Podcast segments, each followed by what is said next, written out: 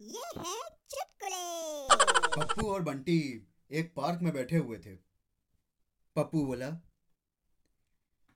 यार कल मैंने एक रॉकेट छोड़ा तो सीधा सूरज से टकरा गया तो बंटी बोला फिर क्या हुआ